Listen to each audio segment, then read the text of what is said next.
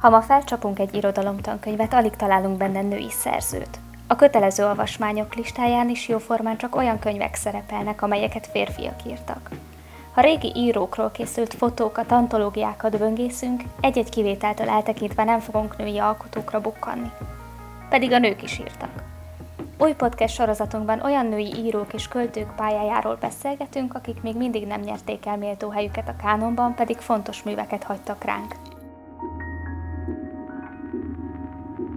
Jó napot kívánok! Ez a Könyves Magazin podcast sorozata, és a sorozatban olyan női szerzők életművét tárgyaljuk ki, veszük sorra, akik már nincsenek annyira benne a köztudatban, akinek, akiknek a műveit kevesen ismerik, és valamiért az iskolában sem tanítják már őket. A mai adásunk vendége Szilágyi Judit múzeológus, és a témánk, illetve a mai beszélgetésünk alanya pedig nem más, mint Kádár Erzsébet. Először is sok szeretettel üdvözöllek itt az adásban, Judit. Én is üdvözöllek téged is, a hallgatókat is. Egy olyan szerzőt veszünk most sorra, akinek tragikusan rövid életút vagy pálya jutott osztály részéről, és mielőtt jobban belemerülnénk az ő irodalmi munkásságába, szeretném, hogy egy kicsit megpróbálnánk elhelyezni Kádár Erzsébetet, hogy nagyon érdekes az ő családi háttere, a családi útja, ami szintén azért, azért traumákkal és rögös, rögökkel van tele, de mit kell tudni, mi az a legfontosabb, amit te elmondanál Kádár Erzsébetnek a családi hátteréről? Hát először is azt, hogy nem Kádár Erzsébetként született. Ez most azért fontos, mert Kádár Erzsébet néven van egy másik írónő, költőnő, éppen Földes Györgyi foglalkozott vele, de ő Kádár Kar Erzsébet, és egyébként egy virtigli kommunista szerzőről van szó. Tehát nagyon-nagyon nem összetévesztendő, az egyébként korszakban közel azonos időben élt másik Kádár Erzsébettel, akit hát most már nevezzünk nevén Csernovics Erzsébettel valójában, hiszen ő Csernovics néven született, és ez a név, ez a magyar történelemben bizony nagyon sok és nagyon fontos, érdekes nyomot hagyott.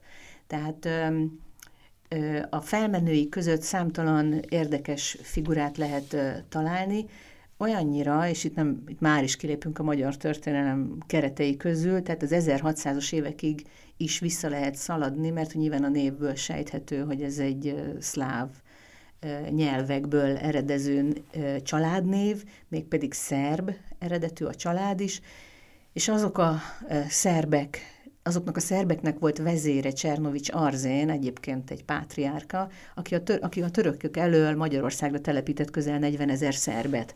Egyébként Szentendre alapítói is ezek a szerbek voltak, tehát a felmenői között ott van ez a bizonyos nagyon meghatározó a szerbek a mai napig, a magyarországi szerbek számára is egy kultikus figura, de aztán a, a, a család történetében a későbbiekben is nagyon érdekes és fontos alakok bukkannak föl. Csernövics Péter Kossuthnak volt jó barátja, a, a reformmozgalmaknak egy nagyon, és a reform kultúrmozgalmaknak is egy, egy, egy színház alapító, támogató alakja volt. A, a nagynéni, akit ő egyébként nagymamai funkcióban ismert meg, tehát az édesapjának az korán elhunyt édesanyja helyébe lépett, és töltötte be ezt a nagymamai szerepet, Csernovics Emilia, aki pedig Damjanics Jánosnak volt a, a felesége. Tehát ebből is világos, hogy, hogy a történelem, a családi múlt az, az mélyen gyökerezett már az ő tudatában is, a, a család egyébként Aradon élt, az ő, ő gyermekkorát Aradon töltötte, és ebből már is tudjuk, hogy az, az aradi vértanú kultusza, a, a szabadsághoz, a forradalom, a, a megtorlás időszaka, az tulajdonképpen mondhatjuk, hogy napi élménye volt, hiszen a, a falakon körbe ezek a, ezek a relikviák voltak a lakásban is. Ami egyébként visszaköszön a műveiben is. Tehát van olyan műve, amiben pont ez az ősök tisztelet, ami megjelenik a mindennapokban, ez is megjelenik. De már arról beszélünk, hogy ez egy ilyen ö, ö, kvázi egy ilyen középbirtokos család, amely emlékeim szerint, viszont, és maga a, a az életben való elindulása és egy ilyen kivételezett helyzetben lévő család gyermekeként indult ő az életben, de aztán mm, ez volt egy nagy törés az ő életükben. Erről tudsz egy kicsit mesélni, hogy mi volt utána akár az anyagi helyzetben, akár társadalmilag itt mi történt a családdal?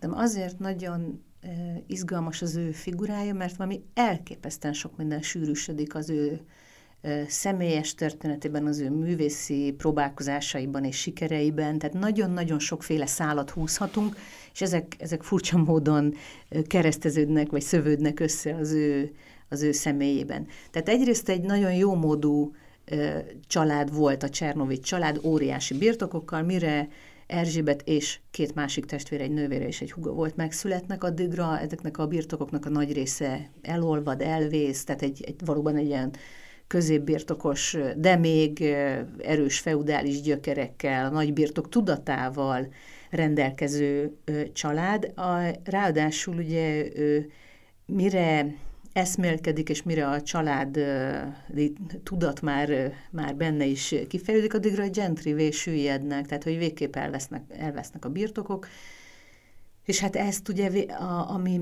ami aztán megpecsételi a család sorsát, az az, hogy a trianoni határhúzással ugye Arad Romániához kerül, a birtokokat államosítják, gyakorlatilag egyik napról a másikra. A papa, aki már addig sem egyébként nem a gazdálkodásból élt, hanem egy meglehetősen jó hivatalt töltött be, elveszti a, a hivatalát, elvesztik a megélhetésüket, és, és így költöznek át Magyarországra, Budapestre kerülnek. Ahol és vagonlakók Ahol lesznek. vagonlakók lesznek, sok más, sok több ezer sorstársukhoz hasonlóan, de hát elképzelhető, hogy nagyon-nagyon sok fotó megmaradt például a, a család történetéből, és hát az, a, az az interiőr, az az életmód, az az életminőség, amit ezekről a fotókról leolvashatunk, az, az a, az, az mindenképpen a, a felső rétegnek a, a nívóját, a, ahol a nevelőnő van, ahol a kislányok csodálatos ruhákba, az édesanyja rendkívül ápolt, és, és minden nagyon rendezett, nagyon jó minőségű, nagyon biztonságos. No, ez, ez tűnik el egy perc alatt. Tehát tulajdonképpen van egy óriási kontraszt a gyerekkor és mondjuk a, az ifjúkor között ezt ki lehet jelenteni. Ö, tehát van egyszer ez a történelmi szituáció, amiben belekerül a van a történelmi szituáció, van a társadalmi mozgás is, tehát az, az a hirtelen esés, ami a, a vagyonnal, a vagyonvesztéssel, a birtokvesztéssel együtt jár, de mindezek előtt, ha időben haladunk, történik még valami más, egy magánéleti törés is, ugyanis nagyon fiatalon, még 17 évesen férjhez megy, 18 évesen férjhez megy egy, egy nagyon jóképű, nagyon látványos, vagy hogy mondják, ezt ilyen attraktív mm. és sármos, és egyébként pedig nagy nőcsábász és sok mennyasszony már elfogyasztó Dadányi György nevezetű birtokoshoz, szintén, szintén gentry státuszúhoz. És hát azért már kódolva van, hogy azért nem feltétlenül happy end lesz. Igen, igen, tehát én nyilván itt már kicsit gonoszkodva fogalmaztam, de, de az a nagyon vonzó férfi, az kiderül nagyon gyorsan, hogy, hogy nem egészen a legjobb társ, nem egészen megbízható, tehát hogy a, alig születik meg egyetlen gyermekük, egy Éva Aki nevű kislány. fiatalon szült ráadásul, ugye? Tehát ez alig 18 éves. vagy 19, igen. Igen, igen. igen, igen. Ö, és hát a Szóval kiderül, hogy, hogy nagyon sokszorosan megcsalta, hűtlenkedett, megfertőzi. Tehát, hogy egy olyan törés, egy képzeljük, egy olyan rózsaszín világból kerül a házasságba, ahol a mama a, az oldalokat, a, a szerelmes regények utolsó oldalait összeragasztotta, hogy a csókot nehogy elolvassák a, a lánykái. Tehát olyan elképesztő burokban nevelte őket az élet, Hát kartosabb feléről, nem csak a párkapcsolatokról, semmiről nincs tudomása.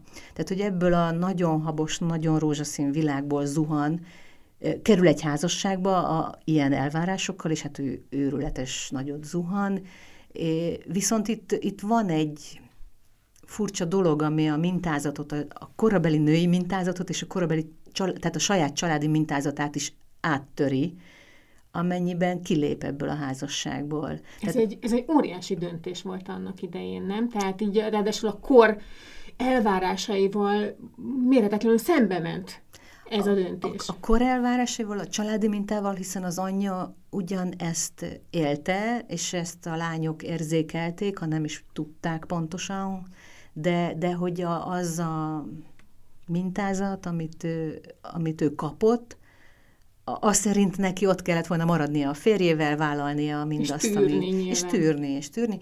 Ehhez képest ő, ő lépett, hazaköltözött a, a csecsemővel, a gyermekkel, nyilván tökéletes összeomlás következik, és erre jön még rá a, a, az ország összeomlása, a társadalmi csúszás, tehát hogy, hogy gyakorlatilag fölfoghatatlan, hogy hogyan éli meg ezt a néhány évet, amíg, amíg aztán itt Budapesten újra kicsit rendeződik és szerintem itt érünk el megint egy nagyon fontos mérföldkőhöz, mert amellett, hogy nyilván így darabokra hullik akkor az élete, de ekkor, illetve már korábban ugye az életébe belépett a festészet, az alkotás, és ő először ugye nem is az irodalomban teljesített ki, hanem fest, festő, növendékként, vagy ugye a festészet felé kacsingatott, hogy erről mit tudunk elmondani erről a korszakról? Őt nagyon hamar elkezdi érdekelni a rajzolgatás, festés, és hogyha az eddigiekben fölvázolt családi hátteret ismerjük, a család minden támogatást meg is adott ehhez, és hát az is elképesztő, hogy egy ilyen hányattatott sors ellenére a hagyatékában fönnmaradtak gyerekkori rajzok, sőt gyerekkori albumok. Tehát látszik, hogy a, feltehetően az anya ezeket összegyűjtötte, ragazgatta, tehát hogy egészen picike, három-négy éves korától kezdve a, a kis kamasznak a rajzaiból már jó sok, és, és egy, tehát hogy, hogy gyűjtögették. Tehát az, hogy az er, Erzsébet tehetséges, és, és a rajzkészségét fejleszteni érdemes, ez, ez hamar nyilvánvaló volt, úgyhogy támogatta is a család. A férhez menés az ezt, hát ha nem is törte meg, de lassította, olyan fotók is fennmaradtak, hogy a férje birtokán festeget és rajzolgat, tehát, hogy, és megmaradtak interiőr rajzok, amelyeket a, a közös lakásról készített. Tehát valamennyire ezzel foglalkozott, de e, furcsa mód a, a, az intézményes képzésbe, csak itt Budapesten, tehát anyaként, ifjú anyaként tudott már elvált nőként tudott bekapcsolódni, ehhez persze az kellett, hogy az édesanyja vette át a, a kis lányának a, a gondozását, hiszen együtt éltek, hát a nagyon rossz körülmények között Egy trafikot éltek. vittek itt, ugye? Később, hogy megélhetéshez jussanak, de, de, de, de a kontrasztot, tehát, hogy, hogy értsük, tehát úgy jutnak trafikhoz, hogy az anya, a nagymama kapcsolatrendszere az működik, és Hortinéval együtt teázgat. És, és így, így sikerül a, egy ilyen TEA alkalmaknak köszönhetően sikerül egy trafikot szerezni, amiben az anya a két kisebb lányal, addigra az idősebb nővér Eszter már férjhez ment, a, az Erzsébet és a Judit nevű jóval fiatalabb huga. Tehát a két, egyébként mind a három lány feltűnő szépség volt, tehát egészen különös nyúlán karcsú, nagyon, nagyon szép nőkről beszélünk. Tehát, hogy a két lányjal együtt viszi az anya a trafikot. És ezt teszi lehetővé, hogy a lány festeni tanuljon, ha jól értem. Igen, az, mert hogy a Budapestre költözés után nem olyan sokkal, tehát ebből elkezd tanulni, miután a családi lak, lakáshelyzet úgy, ahogy rendeződik, tehát össze tudnak költözni, de hát a közel sem az aradi nagy ház színvonalán, hanem egyébként hihetetlen kálvária ez a lakástalálás Budapesten, amit ő később meg is ír, és nem sokkal a, az apa meghal. Tehát ő nem bírja ezt az egész, tehát láthatóan ő ebbe végképp felőrlődik.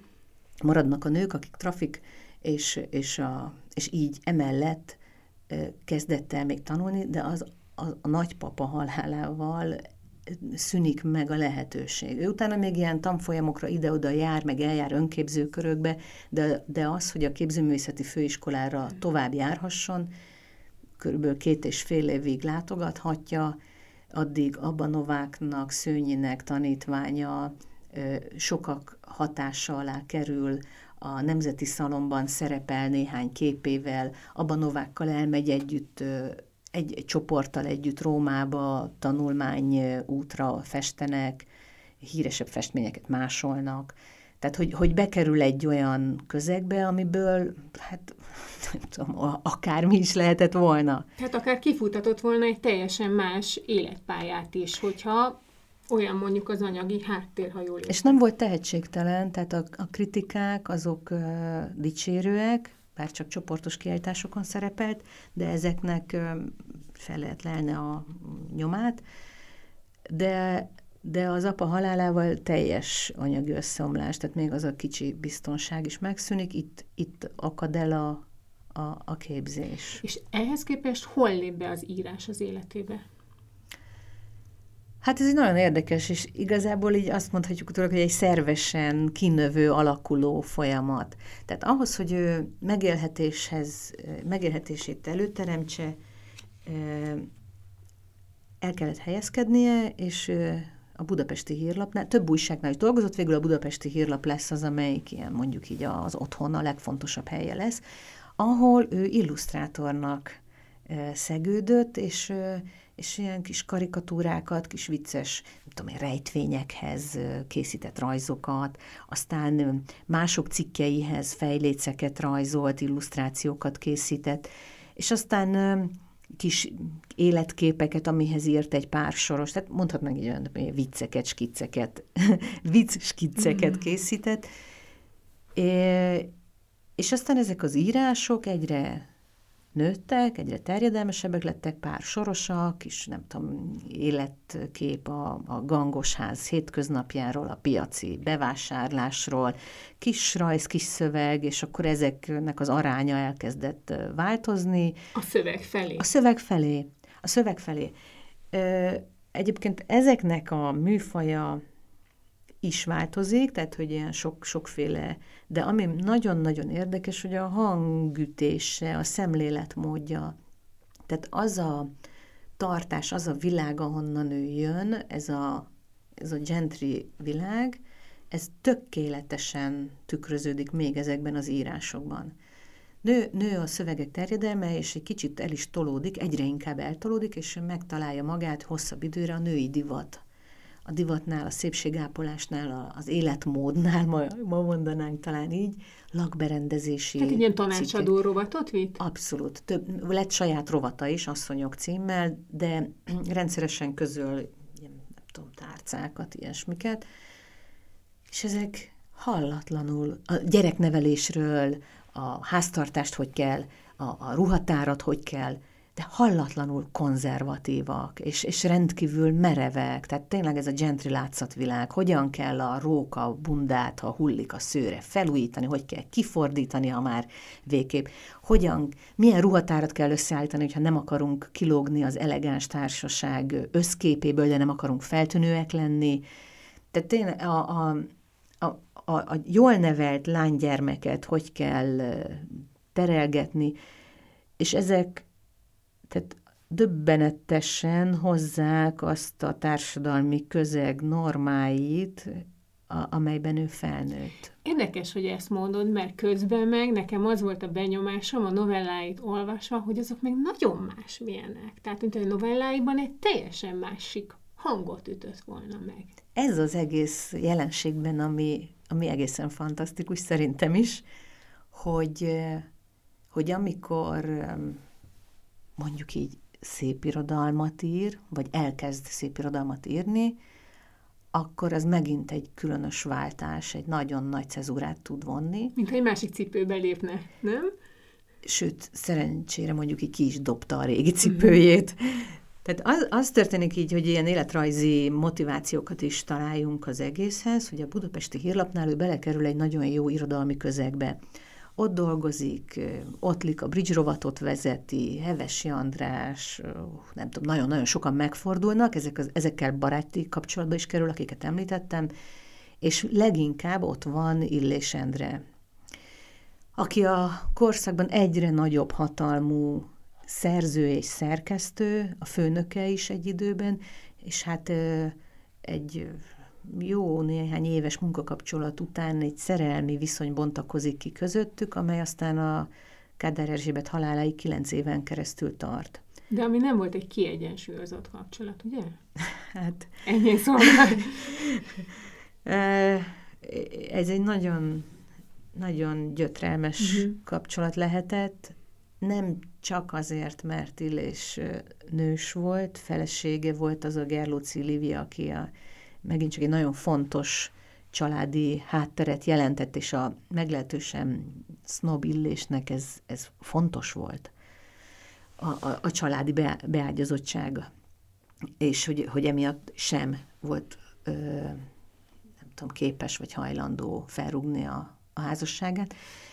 Tehát, hogy, hogy gyakorlatilag ez egy ilyen szeretői, hát abszolút mellére alárendelő viszony volt, de ezen túl is a, a, a gyötrésnek egy egészen, tehát egy ilyen lelki szadomazó viszony lett, ami... Tehát az mondjuk ami nem ilyen... segítette mondjuk az alkotói kiteljesedést ebből a szempontból.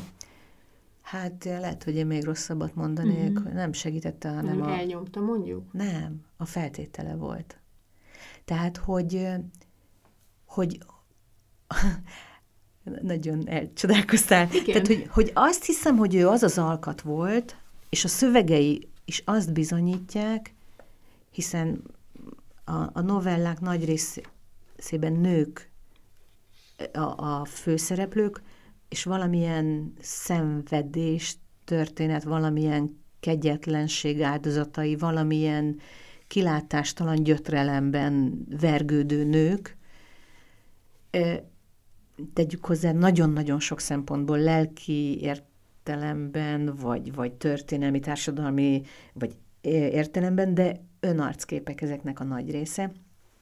Szóval, hogy ahhoz, hogy ezek a szövegek megszülethessenek, valószínűleg, valószínűleg egy ilyen állandó lelki stimulusra volt szüksége, amit ez a típusú kapcsolat is hordozott. Akkor hozok is rögtön egy példát, mégpedig a Reggeltől estig című novellát, ami ugye pont egy, egy olyan szituációt vázol fel, amikor a feleség rajta kapja a férjét a cserédlányjal a, a az ágyban, a közös ágyukban, és ugye már beszéltünk ugye itt megcsalásról, tehát itt azért nem könny, vagy nem nehéz felismerni ezeket a, az életrajzi közös pontokat, viszont ez a novella ugye azért is fontos, mert ha jól tudom, akkor ő ezzel nyerte meg a, a nyugatnak a novella pályázatát, és hát olyan indulókat körözött le ezzel, mint mondjuk a már említett Ottli Géza. Úgyhogy ez, ez, ez, ha jól értem, ez volt a, tulajdonképpen az egyik legfontosabb állomás a Kádár Erzsébet, mint novellaíróról beszélünk, hogy megnyerte ezt a pályázatot, és tulajdonképpen így felkerült egy irodalmi térképre, ez így kijelenthető, igaz? A, a budapesti hírlapnál megélt uh, irodalmi közeg, és főleg a, az Illés Endre ösztönzése, tehát gyakorlatilag az Illés Endre csinált belőle írót. Tehát, hogy ő, ő késztette arra, hogy, hogy váltson, és és amikor a Nyugat novella pályázatára beküldte ezt a említett írást, ezt a Reggeltől estig című novellát, és a négy díjazott között volt, mondjuk a, például Német Lászlóval együtt, az induló Német Lászlóval, akkor ez annyira erős volt, és annyira világossá tette számára, hogy hogyan kell folytatni, hogy mi, melyik az ő útja. Tegyük hozzá zárójelben, hogy hogy egy ott állt a háttérben egy olyan ösztönző, aki az irodalmi életnek az akkori közegnek egy nagyon meghatározó alakja volt, mármint Illésendre, míg a képzőművész mögött, a festő mögött nem volt ilyen típusú személyes rugó. Tehát akkor, akkor 36-ban ő olyan nagyot vált, hogy végképp szakít a festészettel, a, a teljesen, tehát onnantól kezdve egyáltalán nem, nem készít képeket, és abban hagyja a, az illusztrációk készítését, tehát hogy valóban egy szintet lép. És teljesen az írás tölti ki az életét. És hát a, ha mérföldkövekről beszélünk, akkor ugye egyetlen novellás kötete jelent meg életébe, ugye ez volt a 30 szőlős kosár 1944-ben, amire ugye azt mondta Vajda Miklós, aki ugye rokona volt Erzsébetnek, hogy egyetlen kötetes, az is a legrosszabbkor, a közeli ostrom tudatában az emberek már főleg csak élelmiszert és más hasznos dolgokat igyekeztek beszerezni, vagyis könyveket nem, vagy csak alig. Tehát akkor el lehet azt mondani, vagy ki lehet jelenteni, hogy tulajdonképpen ez egy nem, nem jól időzített antré volt, ami nyilván nem rajta múlott, de ez a kötet ö, nem amennyire én tudom, vízhangtalan maradt, hogy össze tudjuk tenni, hogy mik, mik lehetnek ezek az okok. Az időzítés volt, vagy a novellák voltak azok, mint műfaj, amire akkor a magyar olvasóközönség esetleg nem harapott, hogy milyen volt ennek a fogadtatás ennek Nem, én azt hiszem, hogy tényleg itt megint a, a történelmi ö, léptékű a probléma, mert hogy az írások nagyon jók, a, a visszhangok nagyon jók, tehát az, ami, ami a magyar irodalomban azért egészen ritkaság, hogy a, egyszer, valaki egyszerre publikál a, nyugatban, majd a magyar csillagban, a, a, de publikál a, a napkeletben, és sőt az új magyarságban, tehát a, a legprogresszívebb irodalmi lapokban, és, és a szélső jobboldali lapokban is megjelentek írásai. Bocsáss meg, hogy ezt közüleszem, de ez nem azért volt, mert volt egy ilyen egzisztenciális kényszer, hogy neki meg kellett élnie, és ezért kellett Bizonyára ez is, meg, meg az írásoknak a témája, a saját társadalmi begyökerezettsége is okozta ezt, hogy hova volt egyszerűen kapcsolatrendszere, mert ő maga személyesen nem politizált, ami persze nem mentség egy csomó minden alól, de minden esetre egyrészt hihetetlen széles spektrumú volt az, ahol ő megjelent, és, és ami ennél fontosabb, hogy a visszajelzések is ugyanilyen széles spektrumról jöttek, és mind elismerőek. Tehát a, a Vas István, a, az Örlei, de és Gyula, később Nemes Nagy Ágnes, ö, Ottlik, tehát Róna, Rónai György, Babics, tehát hogy, hogy egészen egészen szokatlan a magyar irodalomban az a konszenzus, ahogyan őt értékelik. Tehát, hogy ezek az írások nagyon jók, egyszerűen 44-ben ennek nem lehetett nagyobb kifutása. A tragédia az az, hogy, hogy a pálya éppen elindul fölfele, tehát hogy, hogy lehet benne sejteni, benne van az erő, benne van az indulásnak a, a dinamikája, hiszen már már regényterveket, már drámaterveket készít, már rádiójátéka is megjelenik. Tehát, hogy egy, egy hogy is mondjam, a dobbantott éppen, tehát a felfele szállás indult volna. Csak a történelem megakasztotta akkor ezt a lendületet.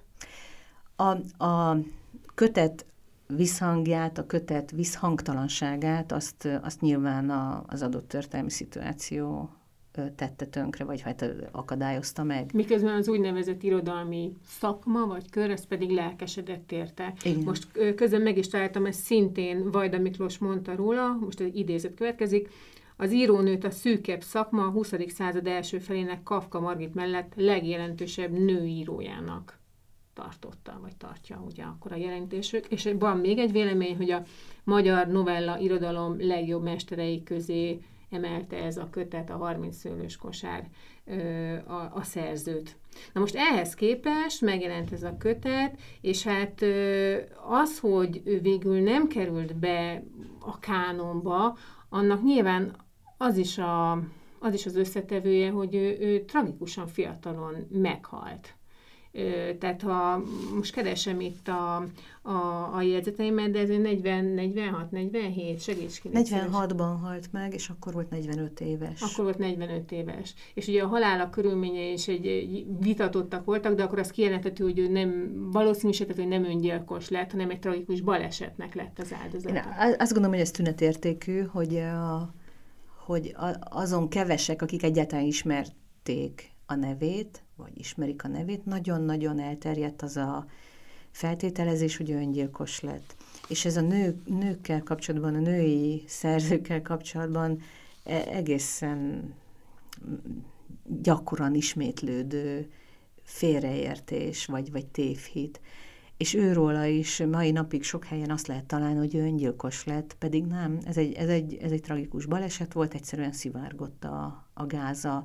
Tehát az ostrom után nagyon rossz állapotban voltak a, nyilván a budapesti lakások, és az, az övét is föl kellett újítani, és amikor azt hiszem a parkettát lakkozták, és ezért, hogy, hogy, hogy még nem mehetett be, és ezért a konyhában aludt, aznap éjjel, vagy az utolsó éjjel, és, a, és azt tudták, a lánya is emlékezett rá, hogy gond, gond volt a gáztűzhely csapjával.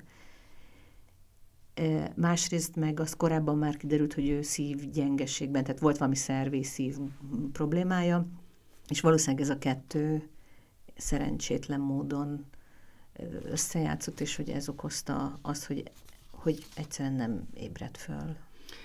Az ugye nagyjából kijelentető, hogy kb. tíz évig festett, és nagyjából az írói korszaka is mondjuk erre tehető. Nekem az volt az érdekes felfedezés a, a novelláit olvasva, hogy maga ez a festői látásmód és a festői képek meg megjelennek, illetve maga az alkotó nő, mint olyan, illetve az alkotáshoz való viszonya, illetve hogy a férfi hogyan tekint az, az alkotó nőre, ez nagyon érdekesen megjelenik, de hogyha neked kellene jellemezni, mi, milyen próza ez, ami, ami őt jellemzi?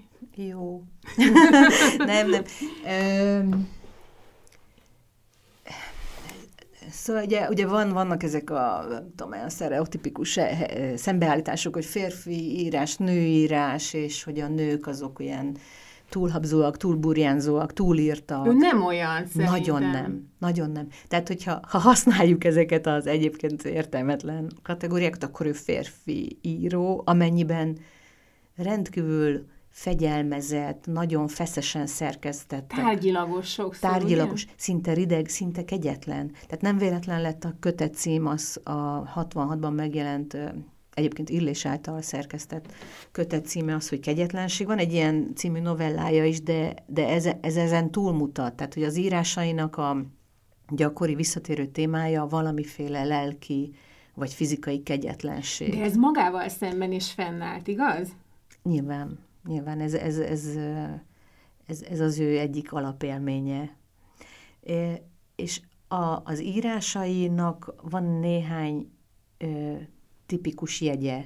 Tehát egyik, a, egyik az, és ez nagyon fontos, hogy hihetetlen pontos, fegyelmezett szerkezete van. Tehát, hogy az első mondattól egy nagyon feszes ív vezet az utolsó mondatig, hihetetlen kompaktak ezek. Nincs felesleges szó, nincs felesleges mondat. Egy rossz jelző tönkre teszi, mondja ő. Tehát, hogy, hogy ez a fajta szerkesztettség, ami mondatszinten is érvényes, tehát hogy, hogy a végtelenül csiszoltak, tökéletesek a mondatai, mondhatni hibátlanok, nincs benne egy rossz mondat, ezt nem, nem én mondom, őróla mondták többen. Ö, nagyon jellemző, hogy milyen témákat, a saját közegéből hozza a témát. Nagyon gyakran a, a, a gentry, tehát magának a társadalmi osztálynak az utolsó őszbak című írásában a, a tönkrement birtok, rövidesen a földosztás kezdődik, már nincs értelme, ráadásul a ház is omlik, vizesedik, és kimegy a gazda, vagy a tulajdonos, és, és a vadászati tilalom ellenére lelő egy őszbakot. Tehát, hogy egy ez is, meg majd talán még mondunk példákat, aztán a, a másik, vagy harmadik, sokadik jellemzője, amiről talán már beszéltünk, hogy mindig nők, nők állnak a középpontban, és valahogy ezek a nők, ezek a, akik reflektálnak erre a kegyetlen világra, és a, a, a morális megcsúszás, megbicsaklás mozzanata van meg mindegyik, mindegyik történetében. Egy, ezek lehet, hogy hajszálnyi, tehát ugye, ahogy a, a feleség leleplezi a férjet, akik éjjel, tehát éjjel fölébrednek a nyaralóban, és a, és a, a férj retteg, attól fél, hogy valaki kimmászkál, és a feleség ekkor ismeri föl, hogy mennyire gyáva és gyenge jellem a férje.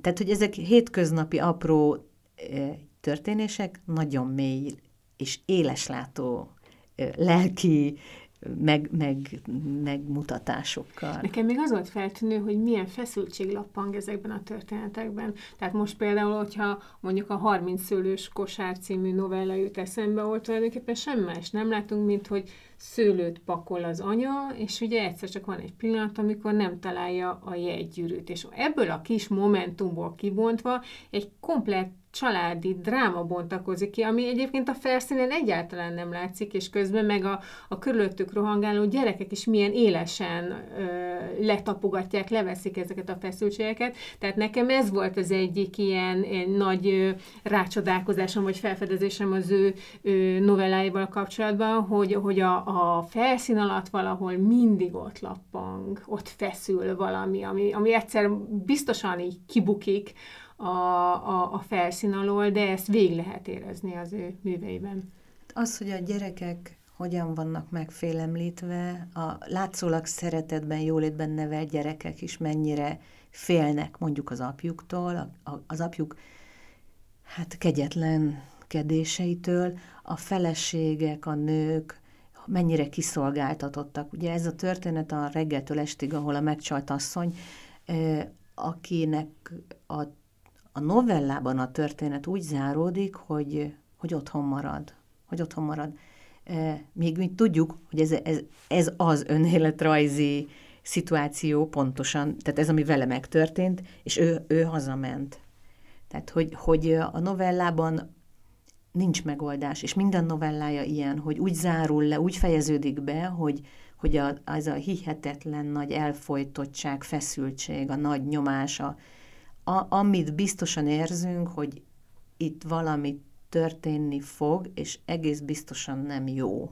Tehát, hogy a robbanás, a, a tragédia előtti pillanatoknál hagyja abba, és ettől is zseniális. Tehát ettől, hogyha, hogyha mondjuk négy-öt novellát elolvasunk, és felismerjük, hogy mindnek ugyanez a ritmusa, és az egész, igazából azt kell mondanom, hogy nyomasztó lesz együtt is, de nagyon hiteles, nagyon érvényes, és nagyon nyomasztó.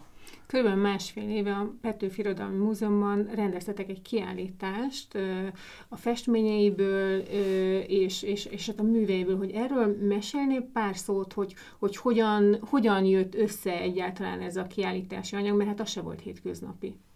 Nagyon-nagyon régóta készültünk erre, nagyon sokat tettünk azért, hogy megtaláljuk a festményeit, hiszen tíz éves pályafutás után, ami ráadásul 1930-as évek közepén véget ért, nem gondozta a hagyatékát, szétszórodtak ezek a képek, a családnál maradt elég sok minden, mivel a lánya Londonba ment férjhez, az unokái már ott születtek, akik egyébként nem is tudnak magyarul, tehát egyáltalán nem ismerték a nagyanyjuknak az irodalmi pályafutását, soha nem is találkoztak nyilván, de sikerült megtalálni az unokát, aki, hát ő most már Robert Graham 70 fölött van ő is, viszont vele nagyon jó kapcsolatot tudtunk kialakítani, és ő elhozott nekünk a saját, tehát a családi gyűjteményből nagyon sok képet, néhányat a múzeumnak ajándékozott, amelyek nem családtagokat ábrázoltak, és aztán a műkereskedéseket is felkutattuk, hiszen nagyon-nagyon ritkán, de fölbukkan egy-két képe,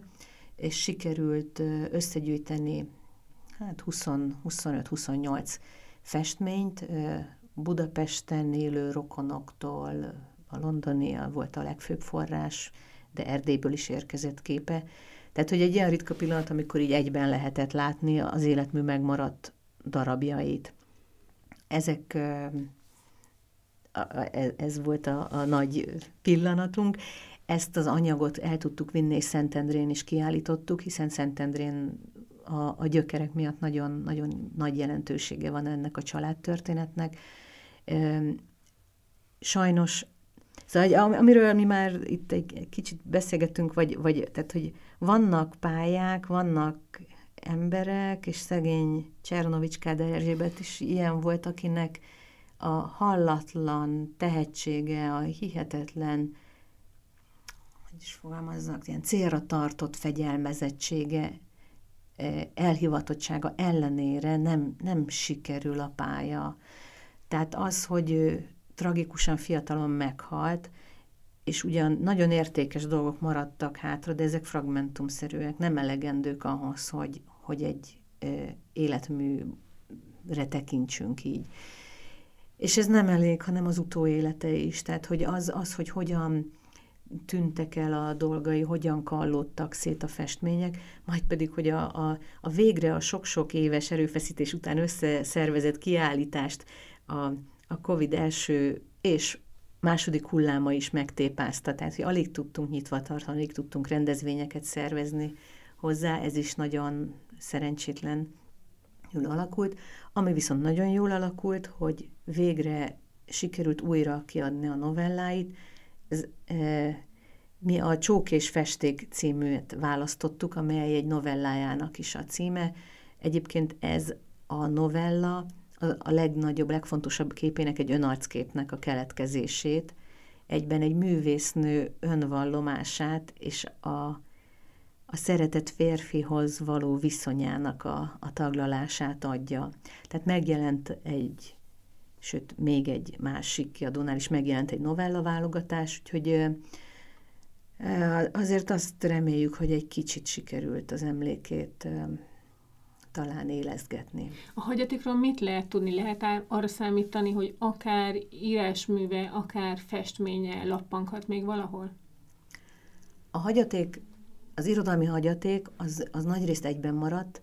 Tulajdonképpen e tekintetben is sokat köszönhetünk Illés Endrének, aki, aki tisztában volt ennek a jelentőségével, és tisztában volt azzal is, hogy ezzel mit kell kezdeni. Tehát ő egyben tartotta, és egyrészt a, hozzánk az Irodalmi Múzeumban, másrészt az OSK-ba került, tehát ö, itt, itt ez mondhatni egy, egyben maradt, tehát ez megvan. A képzőművészeti anyag az ö, valószínűleg szétszórodott, hiszen ő maga is elajándékozgatott képeket, de ebből is azért néhány fontos kép az közgyűjteménybe került, így ez a hát nagyon-nagyon kicsike életmű, de azt hiszem, hogy, hogy legalább, legalább ami, ami van, az, az közgyűjteményben van és kutatható. Ha mondjuk valaki most hallgatja ezt a beszélgetést, és kedvet kapna, hogy elolvasson egy Kádár Erzsébet novellát, akkor hogyha neked akár egy személyes kedvencet, vagy akár egy olyat, ami szerinted egy jó belépő lehet ebbe az író univerzumba, akkor te mit ajánlanál, mivel érdemes mondjuk először ismerkedni, elolvasni? Ezek, ezek rövid novellák, tehát igazából, és sok szempontból hát nagyon erős mindegyik. Egyébként Vas István azt mondta, hogy az Augusztus című az, az a, a világirodalom legjobbjai között kellene, hogy legyen. Tehát, hogy azt mondta, azt mondta egész, azt hiszem egész pontosan, hogy tökéletes novella. Tehát hát ezt most nem meséljük el, ugye? Mm-hmm. Hogy, én, én még egy, egy más kitekintést, és lehet, hogy ez esetleg egy, egyeseknek, sokaknak kedv csináló. Tehát, hogyha rokonítani kellene, akkor bár más műfaj, de a karakter, az alkat, az nagyon közel van, azt hiszem, Nemes Nagy Ágneshez.